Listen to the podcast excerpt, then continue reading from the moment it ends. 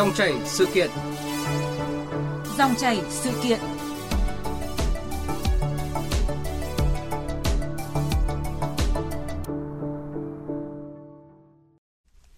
Thưa quý vị, thưa các bạn, những ồn ào sau bài viết của nghệ sĩ ưu tú Xuân Bắc trên trang Facebook cá nhân với nhan đề Cái tát của mẹ vẫn đang thu hút sự chú ý của dư luận với nhiều ý kiến trái chiều. Sự việc đã bị đẩy lên nghiêm trọng đến mức lãnh đạo Cục Nghệ thuật biểu diễn và Bộ Văn hóa, Thể thao và Du lịch phải lên tiếng. Và dù nghệ sĩ Xuân Bắc đã chính thức xin lỗi vì câu chuyện gây hiểu lầm cho một số khán giả, nhưng những bức xúc và tranh cãi thì vẫn chưa lắng dịu. Để có thêm góc nhìn về vấn đề này, ngay sau đây chúng tôi có cuộc trao đổi với Phó Giáo sư Tiến sĩ Trần Thành Nam, chủ nhiệm khoa các khoa học giáo dục, Đại học Giáo dục Đại học Quốc gia Hà Nội và nhà văn Trang Hạ. Quý vị và các bạn có thể đặt câu hỏi cho hai vị khách mời qua số điện thoại 0243 934 1040. Xin nhắc lại số điện thoại 0243 934 1040. Bây giờ xin mời biên tập viên Hải quân bắt đầu cuộc trò chuyện. À, xin được cảm ơn anh uh, Trần Thành Nam và chị uh, Trang Hạ đã tham gia chương trình uh, cùng với chúng tôi ạ. À, trước tiên thì xin được tóm tắt sự việc ạ. À, tất cả bắt đầu khi mà nghệ sĩ Xuân Bắc kể một cái câu chuyện có tính ngụ ngôn ở trên trang Facebook cá nhân có hơn 4 triệu người theo dõi với nội dung là một người con có chê bánh trưng của mẹ nấu vào mỗi dịp Tết dù vẫn ăn tụt lưỡi ạ. Và kết quả là nhận cái tát từ mẹ với những câu mắng như là ăn cháo đá bát, có lớn mà không có khôn hay là không ăn thì cút và nghệ sĩ Xuân Bắc có kết thúc câu chuyện bằng câu Cả nhà tôi xong bữa cơm đêm 30 vào đúng lúc kết thúc chương trình Táo Quân trên VTV3. À, có ý kiến cho rằng là trong cả bài viết của mình thì nghệ sĩ Xuân Bắc không hề nhắc đến chữ khán giả, cho nên là anh không hề chửi mắng khán giả. À, vậy nhưng thì cũng có nhiều người nhận định là không ai đi dùng một cái phép ẩn dụ hay là hoán dụ nếu như mà không muốn gián tiếp đưa ra một cái hàm ý nào đó. Và cụ thể ở đây đấy thì ờ, uh, nghệ sĩ Xuân Bắc đã mượn cái tát của mẹ để mà châm biếm những khán giả đã chê chương trình Táo Quân năm nay. À, xin được hỏi quan điểm của phó giáo sư tiến sĩ Trần Thành Nam ạ. Ờ, tôi thấy cái ờ, vụ việc này tự nhiên là cũng làm cho mọi người mất thời gian. Cá nhân tôi nhiều lúc cũng cảm thấy là mất thời gian. Nhưng mà tôi nghĩ rằng chúng ta nên nhìn nhận ra chúng xem là chúng ta học được những cái bài học gì ở đây. Ở đây thì tôi nhìn thấy một số những cái lỗi ờ, nhận thức từ cái câu chuyện này. Ví dụ như là nó cũng giống như một cái câu chuyện khác ờ, mà những cái bạn học sinh của tôi cũng đang gặp ở trên cái thực tế hàng ngày thôi. Hai bạn đang nói chuyện với nhau, một bạn đi ngang qua và có một bạn ngẩng lên nói rằng ui cái bạn này rất là tồi ấy Thế thì cuối cùng là người bạn đấy nếu mà đang có một cái chú ý tiêu cực quay lại ông ám chỉ ai thế? Ông nói ai thế? Và bắt đầu tự nhiên là hai người trở nên tranh cãi. Nhưng mà trong khi cái người bạn kia thấy người ờ, một người đi ngang qua chả liên quan gì đến mình và sửng cổ lên nói là tôi có nói ai đâu, ông hình như là ông bị làm sao ấy. Hay ông cũng là cái người tồi tệ mà cho nên là ông ấy cảm thấy bị động lòng. Và cuối cùng là từ cái việc là một cái việc nó cha liên quan gì mấy mà hai người bắt đầu ghét nhau về mặt thái độ, bắt đầu lùm xùm và nó trở nên rất là bung sung lên. Thế thì ở đây tôi cũng cảm thấy là hình như nó cũng có vẻ có một cái chút gì đấy nó làm tôi liên tưởng đến cái tình huống đấy. Chúng ta có thể có một số những cái niềm tin như thế này có thể là ví dụ như đội ngũ nghệ sĩ bằng rất nhiều tâm huyết của mình và rất là khổ cực và anh Xuân Bắc là người mà hiểu rõ nhất sự khổ cực của ờ, rất là nhiều nghệ sĩ để làm cái chương trình. Nhưng và anh ấy nghĩ rằng là ừ tất cả với những cái sự cố gắng như vậy mà bây giờ mọi người mà chê thì có nghĩa rằng là công lao của mọi người có lẽ là không có được đúng mức. Thế thì anh ấy chỉ muốn đưa ra một cái ý là gì? Chúng tôi cố gắng hết rồi đấy. Nhưng mà nó chưa được hài lòng như là các anh chị và mượn một cái câu chuyện ngụ ngôn và tình tiết câu chuyện ngụ ngôn nó là như thế. Nhưng mà ý của anh ấy có thể nó nó không phải là dùng những cái câu mà có cả những cái câu mà mình nghe cũng rất khó nghe. Ví dụ như là có lớn mà không có khôn hay là ăn cháo đã bát hay là không ăn thì cút. Nhưng mà nó là câu chuyện như vậy. Bây giờ mọi người là khi mà có câu chuyện đấy lên là bảo à chắc là dùng cái từ này để nói mình. À thế này là không tôn trọng khán giả. Thế tôi thấy tự nhiên là một cái câu chuyện nó rất đơn giản.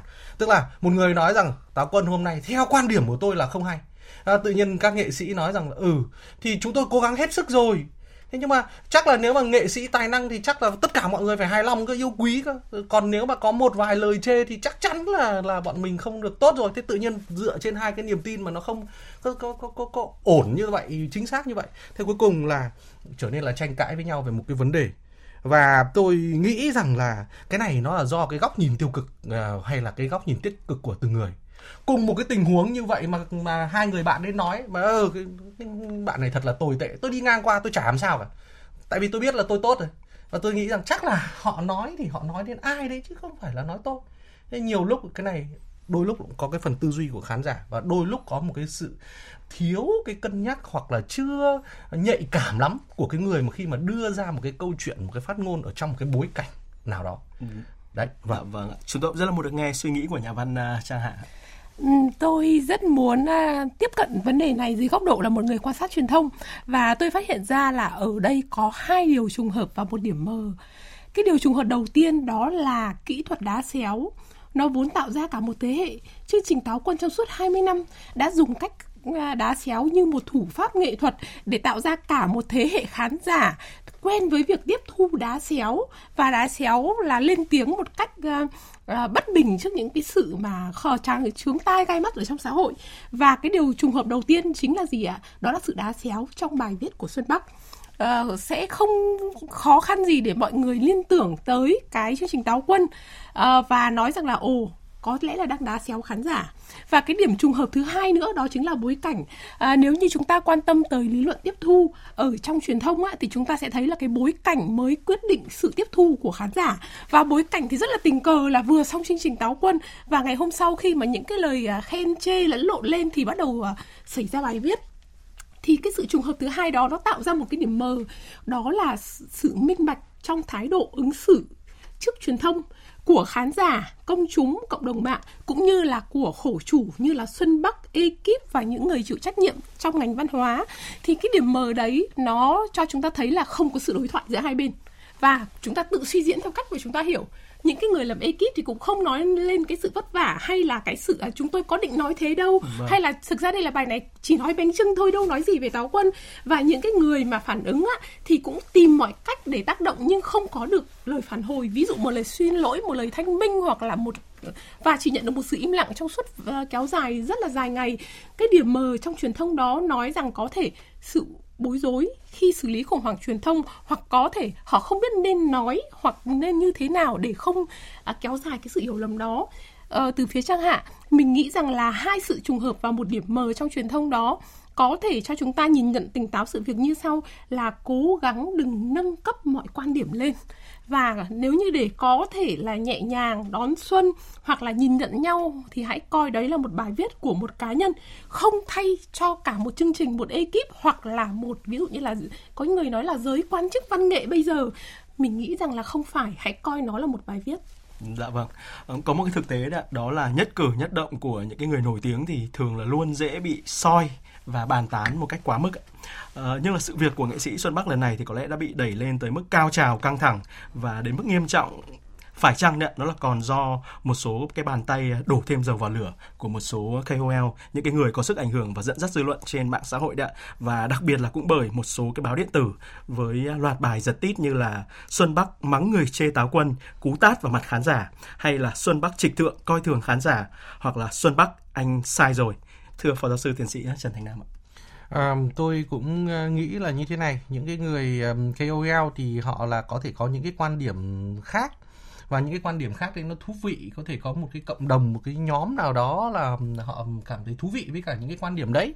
Nhưng mà cái điều đấy cũng chưa chắc là đã chứng minh được rằng là họ đúng kể cả là ví dụ như là số đông của chúng ta chúng ta cũng ở trong tâm lý học nó có một cái quan điểm là cái trí tuệ của đám đông thì cái đám đông càng lớn ấy, thì cái mức độ đưa ra những cái quyết sách mang tính chất là đúng đắn và lý trí ấy, thì nó lại càng kém. Ờ, và vì vậy thế cho nên là ở trên cái môi trường mà rất lớn với rất là nhiều người thì chưa chắc là những cái người mà được nhiều người ủng hộ là đã là đúng hoặc là nó là chuẩn xác đâu. Nếu mà chúng mình không có được một cái tư duy phản biện mà mình phải biết là bản chất của vấn đề nó là thế nào, cái tâm của mỗi người ở trong cái việc mà tranh cãi những vụ việc đấy ra nó làm sao. Cái quan trọng tôi thấy cái chính ở đây là chúng ta cần có một cái sự phản biện để một cái chương trình ờ, nào đó mà phục vụ cho công chúng mà nó mang tính chất là đặc trưng của cái tết truyền thống ấy, nó trở nên tốt hơn, đúng không? Thế dạ. nhưng mà cuối cùng bây giờ tất cả những cái lùm xùm nó lại chuyển sang thành là gọi như là cái cái ghép về cái thái độ với nhau rồi. Tức là chúng mình đã nhẽ là phải nói về những cái gì đấy đúng sai, bây giờ chúng mình lại chuyển sang là ghét nhau về mặt cái thái độ. Thế còn tất nhiên là đối với người nào càng nổi tiếng ấy, thì mọi thứ nó lại càng trở nên là nó bị dễ bị soi xét và bị bàn tán quá mức là tại vì làm sao? Và chúng mình cũng phải nói thừa nhận với nhau đi. Chúng mình cũng sợ bị lỗi thời. Ai cũng sợ bị cái bệnh uh, FOMO ấy, fear of missing out. Tức là cứ sợ là ừ mình bỏ lỡ mất một cái tin gì đấy. Rồi cũng phải thấy được rằng là ừ mình cũng cần phải tham gia vào một cái bên nào đấy.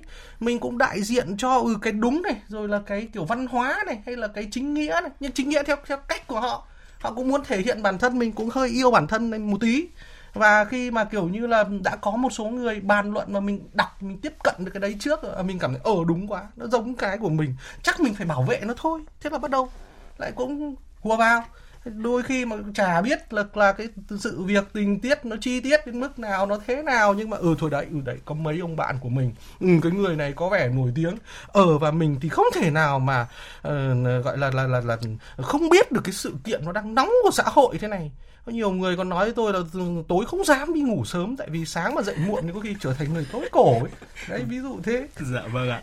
À, có nhà văn trang hạ có nhìn nhận như thế nào về câu chuyện này ạ? Liệu có phải là nghệ xuân nghệ sĩ xuân bắc đã bị đánh hội đồng? Và nếu như có đó thì có đáng để bị đánh hội đồng như vậy hay không? Ờ, nhóm cộng đồng mà à, thầy Nam nói tới á, thì Trang Hạ có thể hình dung rằng là không phải chỉ có một vài KOL mà tất cả chúng ta đều là KOL. Cho dù một năm bạn chỉ viết một bài lên mạng hay bạn chỉ có ý kiến comment dưới một bài báo thì cái quyền được lên tiếng, cái quyền nói lên thái độ và nhận định của bạn thì đều xứng đáng được tôn trọng. Vì thế mình cho rằng là ở góc độ của mình à, thậm chí là dưới vai trò là mình cũng là một KOL cũng từng bị ném đá rất nhiều thì mình cho là mình đều tôn trọng tất cả những ý kiến mà ném đá hoặc là bất bình hoặc là phản đối hoặc thậm chí là à, bảo vệ khen khen ngợi thậm chí là uh, lo sợ uh, kiểu là KOL bị tổn thương hoặc là cái nhân vật bị tổn thương nên có những cái ý kiến để mà hỗ trợ. Mình cho rằng là quyền phát ngôn đó là cái quyền tự do ngôn luận. Nói ở một góc độ khác, nếu như anh để cho bản thân anh bị tổn thương bởi những ý kiến diễn ra trong vòng 48 giờ qua 72 giờ qua, thì rõ ràng cái bản lĩnh văn hóa hoặc là cái khả năng tiếp nhận truyền thông của anh vẫn còn cần cải tiến. Ở một góc độ khác, mình cho rằng là những báo mạng, những bài báo với những lập luận đanh thép đó cũng hoàn toàn có quyền được phát ngôn bởi vì nó nói lên được cái tâm tư, góc nhìn và thậm chí nó làm cho chúng ta nhận định rõ hơn cái thái độ của ta đối với một sự việc.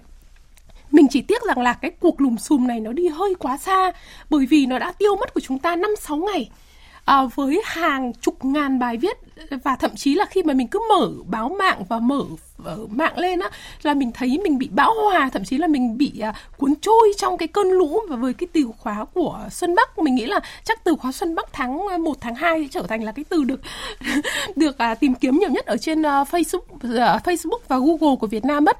Uh, cho rằng là với một cái thái độ đối với truyền thông thì mình nghĩ chúng ta nên thận trọng nói ít đi à, tôn trọng những gì mà giá trị vốn có và đừng bao giờ dùng cách tranh cãi để khẳng định rằng là tôi đúng anh đã sai anh cần xin lỗi tôi vừa bị đáp Dạ vâng, um, có thể nói là trước một sức ép rất là lớn của dư luận cũng như là truyền thông đấy thì cả lãnh đạo của cục nghệ thuật biểu diễn và lãnh đạo bộ văn hóa thể thao du lịch thì đều đã phải lên tiếng và có lưu ý nghệ sĩ Xuân Bắc là cần thận trọng trong uh, hành xử phát ngôn và sẽ xem xét xử lý nếu như mà nghệ sĩ này vi phạm.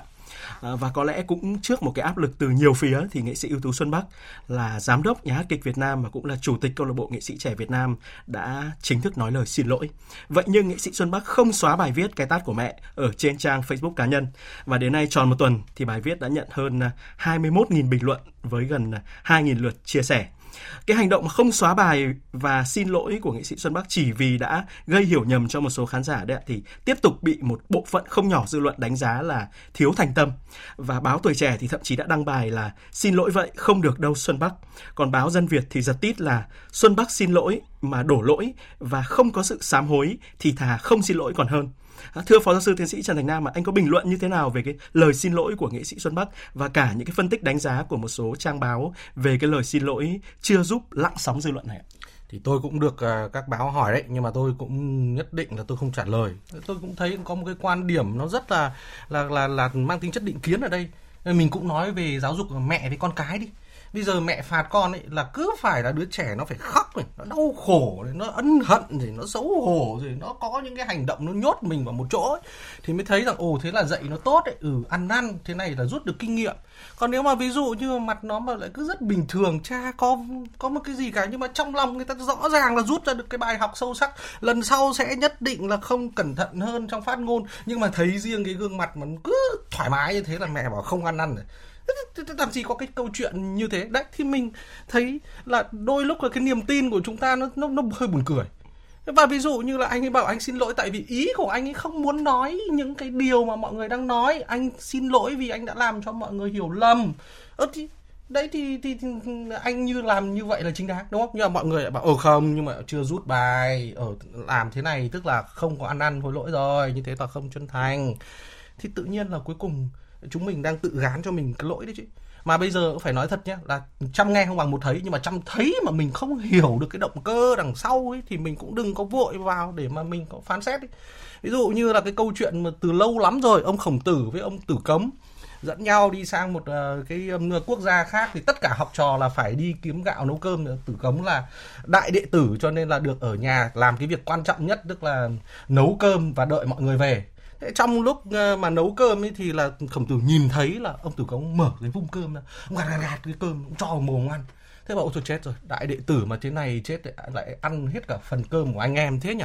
Thế đến nhưng mà ông không nói gì cả. Chứ ông lúc đấy ông phản ứng là nó không còn là khổng tử nữa rồi.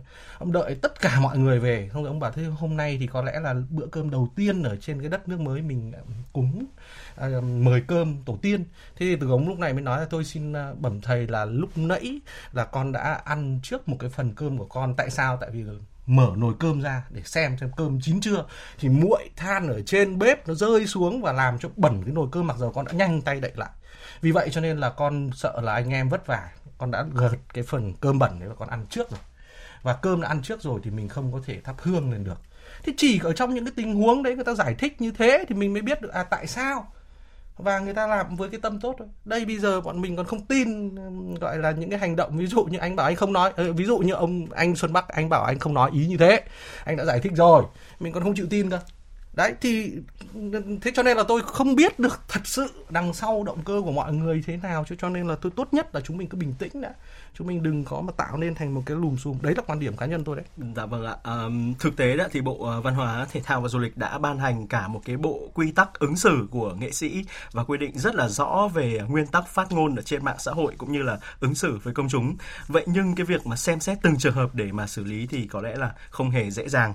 À, thực tế đã ngay sau khi mà nghệ sĩ Xuân Bắc uh, ờ, xin lỗi chỉ một ngày thôi thì ờ, đã tới lượt hoa hậu Mai Phương 23 tuổi cũng phải nói lời xin lỗi khán giả vì bị ờ, nhiều người chỉ trích là nổi loạn và thiếu tinh tế khi dùng mạng xã hội. Thưa nhà văn Trang Hạ, từ cái sự việc đáng tiếc ngay đầu năm mới của cả nghệ sĩ Xuân Bắc và Hoa hậu Mai Phương thì giới văn nghệ sĩ, những người nổi tiếng nói chung đã có cần rút ra thêm những cái bài học hay là kinh nghiệm gì để tránh những cái ồn ào không đáng có? À, trước đây chúng ta coi mạng xã hội là công cụ truyền thông, là một cái kênh truyền thông à, đa phương tiện và rất là thu hút và dành riêng cho giới trẻ. Thế nhưng bây giờ thì nó không còn là công cụ mà nó trở thành thái độ thậm chí nó trở thành một cái khía cạnh để bạn có thể tiếp cận cái thế giới này chứ không phải là để cho thế giới này tiếp cận bạn.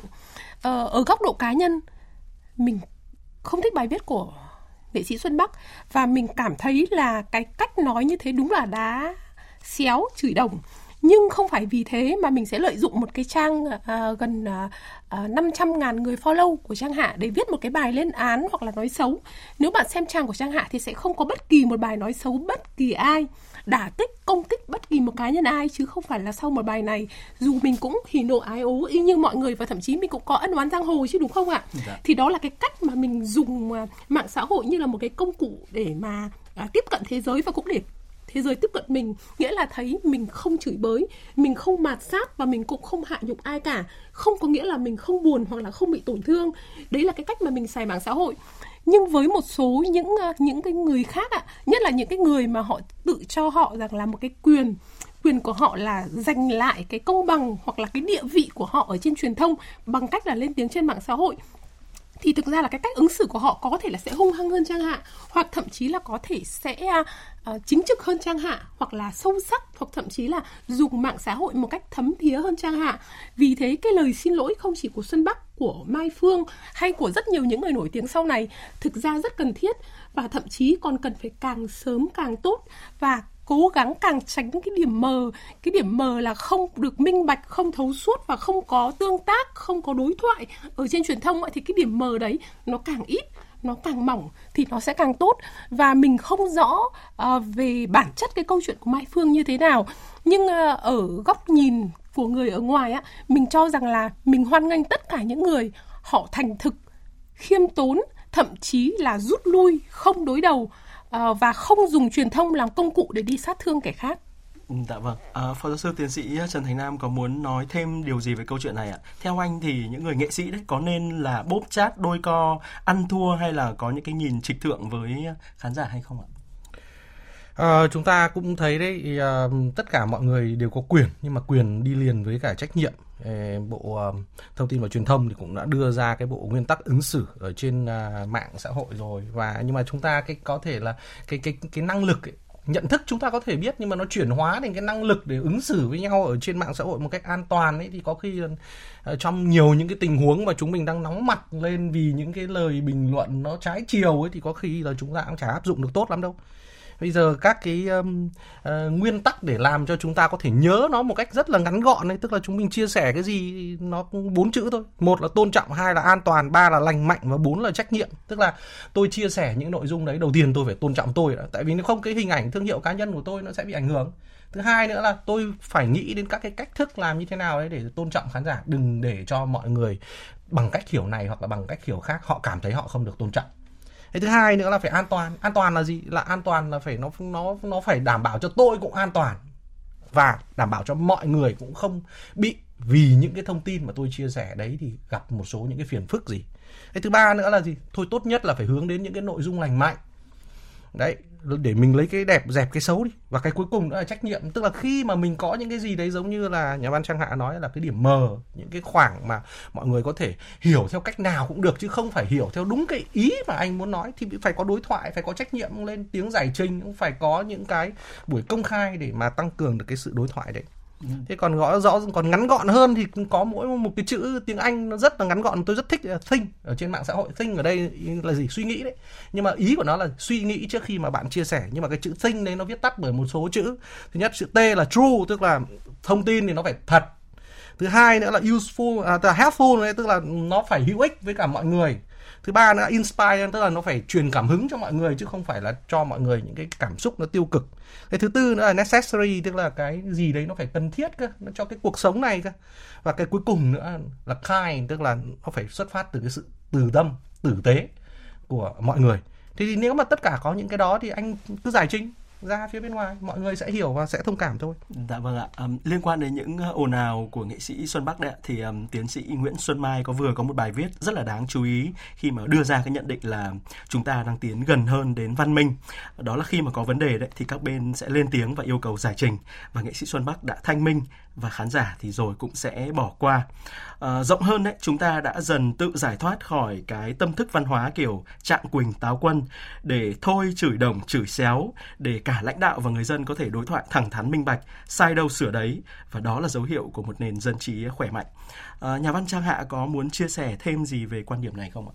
À, chúng ta vừa phát hiện ra là hóa ra lên mạng xã hội chơi mạng xã hội cũng cần quá nhiều quy tắc đúng không ạ? Không chỉ là think còn có thể là có những quy tắc do bạn tự đặt ra. Ví dụ quy tắc của cá nhân mình là sẽ không xúc phạm người khác hoặc không làm tổn thương người khác, thậm chí không dùng cái quyền lực truyền thông để đi truy sát người khác. À, mình cho rằng là với rất nhiều sự cố à, về truyền thông và nó sẽ còn tiếp diễn và thậm chí trong quá khứ thì chúng ta thấy có những sự cố như là ví dụ Trấn Thành uh, nói về việc là bạn không muốn xem thì bạn tắt tivi đi hoặc là uh, có một uh, danh ca thì nói rằng là ừ, tôi là vùng cấm rồi đừng có ai mà động đến tôi chẳng hạn. Thì và những cái sự cố uh, liên quan tới văn nghệ sĩ hoặc thậm chí là người nổi tiếng trí thức hoặc đôi khi là chỉ là một cái bà mẹ trẻ uh, à, hot mom hoặc là một hot girl nào đó thì nó làm cho chúng ta nhìn thấy là sau mỗi một cuộc vật lộn và tranh cãi ở trên mạng về quan điểm uh, về uh, đúng sai phải trái á, thì có một thứ mà nó cũng đã làm cho chúng ta hiểu được đó là chúng ta đang trưởng thành lên về truyền thông. Uh, chúng ta tự uh, có thêm được rất nhiều kiến thức về nhận thức cũng như là cách ứng xử. À, trong một số các cuộc tranh cãi thì chúng ta có thêm rất nhiều những cái kiến thức. Ví dụ như là có những cái cuộc tranh cãi chẳng hạn nhớ là cách đây à, 6 năm cuộc tranh cãi quanh uh, thạch tín chẳng và arsen chẳng hạn trong thực phẩm uh, và và và uh, nước mắm chẳng hạn thì đã khiến cho là rất nhiều là người hoặc là uh, người người người nội gọi là người tiêu dùng có thông thái ạ có thêm hiểu biết. Thì với những phát ngôn của nghệ sĩ người nổi tiếng cũng như là những cái scandal uh, quanh mà chúng ta phát hiện ra ở trên mạng xã hội á nó khiến cho chúng ta không chỉ trưởng thành nhận thức chúng ta chắc chắn là đến gần hơn với sự thật hoặc là với cái sự uh, minh bạch trong giao tiếp. Uh, cũng có một cái nữa là chúng ta sẽ kiệm lời hơn cẩn trọng hơn trong các giao tiếp sau này. Ngoài ra có một thú nữa chẳng hạn nghĩ rằng là chúng ta cũng vô hình hoặc là vô tình đã học được khá nhiều thứ uh, trong giao tiếp cũng như là trong uh, cái các cái cuộc tranh cãi và hy vọng những cái điều đó là bạn trưởng thành chứ không làm cho bạn thậm chí là khóa nick bỏ mạng xã hội thậm chí là vơ đũa cả nắm coi cái bọn trên mạng toàn là cái bọn cào bàn phím anh hùng bàn phím hoặc thậm chí thù ghét thế giới này thậm chí là đóng cửa Facebook và từ đó vĩnh viễn là biến mất ở trên mạng xã hội. Ở đâu đó chúng tôi vẫn cần bạn, vẫn có những người không lên tiếng nhưng theo dõi quan tâm và ủng hộ và chắc chắn sẽ chỉ lên tiếng khi bạn có thành công mới, có một vở diễn mới hoặc có một chương trình táo quân đầy màu sắc của năm sau.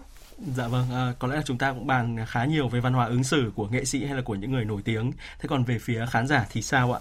À, thưa phó giáo sư tiến sĩ Trần Thành Nam, phải chăng đây cũng là một cái nhóm đối tượng cần có những cái điều chỉnh, những cái thay đổi rất là nhiều trong ứng xử, đặc biệt là trên môi trường mạng xã hội khi mà không ít người à, tự cho mình cái quyền là thích phán xét kết tội và chửi rủa thoá mạ ai cũng được ạ.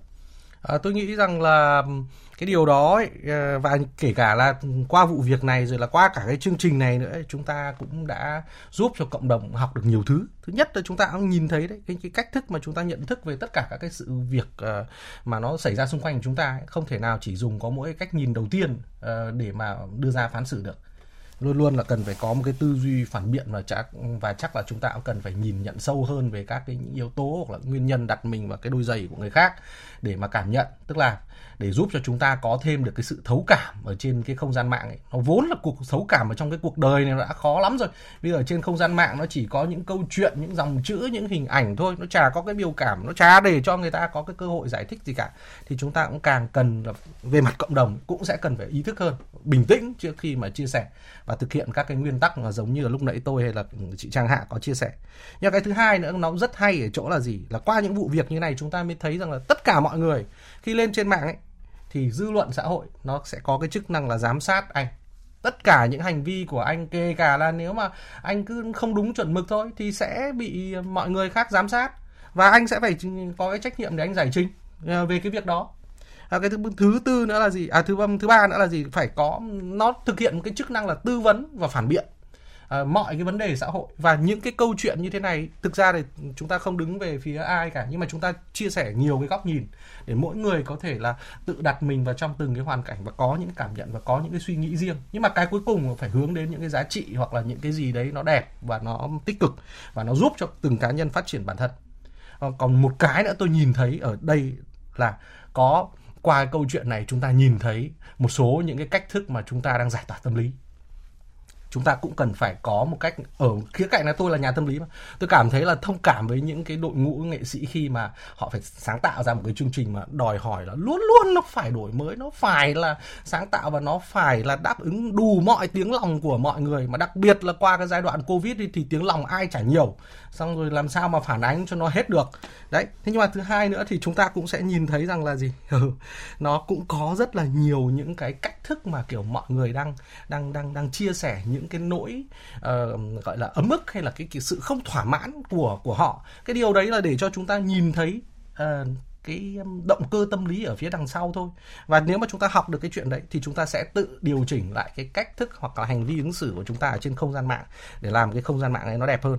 Và bây giờ thì chúng ta cũng đã hiểu sâu sắc được rồi là ở trên cái không gian mạng đấy nó là một cái phần cái cuộc sống của chúng ta. Nó ảnh hưởng đến thực sự là cái cuộc sống thực và cần phải làm cho nó trở nên văn minh, nó đẹp và nó phải tuân theo một số các nguyên tắc để chúng ta có thể có một cái cuộc sống nó đỡ bị căng thẳng và đỡ bị stress hơn. À, thực ra tôi cũng muốn bổ sung thêm cái câu trả lời này à, về phía ứng xử của các nghệ sĩ trước những cái ờ, sự kiện um sùm như lùm sùm như thế này ạ. À, thực ra rất nhiều nghệ sĩ cũng như là người nổi tiếng á, khi mà chúng ta đứng đối diện với một cơn giận dữ của đám đông á, thì thường chúng ta sẽ đối diện bằng gì? À, sự hoảng hốt hoặc là sự sợ hãi hoặc là sự trịch thượng hoặc thậm chí là cảm xúc. Cái cảm xúc tạo nên sự sáng tạo của bạn thì cảm xúc cũng tạo nên cái phản ứng của bạn trước sự việc đó. Và cái cảm xúc đó thì có thể là cho người khác biết bạn là ai cái bản lĩnh của bạn tới đâu. Nhưng trước cộng đồng thì cái cảm xúc đó đôi khi sẽ làm cho mọi người càng hiểu lầm bạn nhiều hơn. À, nếu như là học hỏi những cái kinh nghiệm từ nước ngoài ạ những cái vụ scandal khác ạ thì tất cả những người nổi tiếng hoặc là thậm chí những cái um, uh, những cái gọi là scandal về truyền thông trên mạng xã hội thậm chí là có liên quan tới uh, uh, một cái tập thể nào đó. Ví dụ như là ở trong cái scandal của Xuân Bắc này thì nó có một cái định kiến dành cho những quan chức văn nghệ của xứ này. Thì cái điều đó nó làm cho trang hạ nhớ rằng là ở nước ngoài thì mọi người sẽ có một đội ngũ tư vấn truyền thông. Thậm chí với bất kỳ một cá nhân nào tại Việt Nam bạn hoàn toàn là có thể nhờ một công ty quảng cáo có dịch vụ lắng nghe phân tích và xử lý dữ liệu trên mạng và họ nói cho bạn biết bản chất của cái scandal này như thế này là như thế nào? Và hiện nay nó đang diễn tiến ở mức độ ra sao? Để bạn có thể là sau cái cơn cảm xúc của mình thì sẽ dùng một chút lý trí và thậm chí một chút là từ đội ngũ cố vấn. Bạn có kỹ năng truyền thông để có thể có một cái lời, ví dụ như là một bức thư xin lỗi hoặc là một cái status xin lỗi như là của Xuân Bắc trả lời á.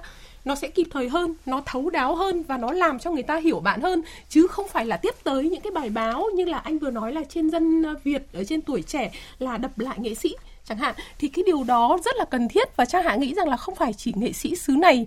Có lẽ là rất nhiều những bạn à, bạn trẻ hoặc là những người nổi tiếng thì bạn hoàn toàn có thể trông cậy vào đội ngũ thiện tâm hoặc là những người mà hỗ trợ bạn trên truyền thông. Bởi vì à, các công ty quảng cáo thì đều có dịch vụ đó và thực sự họ làm không phải vì tiền họ làm thực sự là để phát triển cộng đồng. Và nhóm đấy uh, và cái thành ý của họ thì thật sự là rất tốt và Trang Hạ biết có rất nhiều những nhóm như thế. Dạ vâng ạ, nhà văn Trang Hạ vừa mới đề cập đến cái câu chuyện là xử lý những cái cuộc khủng hoảng truyền thông. Đây cũng là một chủ đề rất là thú vị và chúng tôi hy vọng sẽ được tiếp tục bàn luận trong các chương trình tiếp theo. Còn bây giờ một lần nữa xin được à, cảm ơn Phó giáo sư tiến sĩ Trần Thành Nam và nhà văn Trang Hạ đã bàn luận cùng chúng tôi.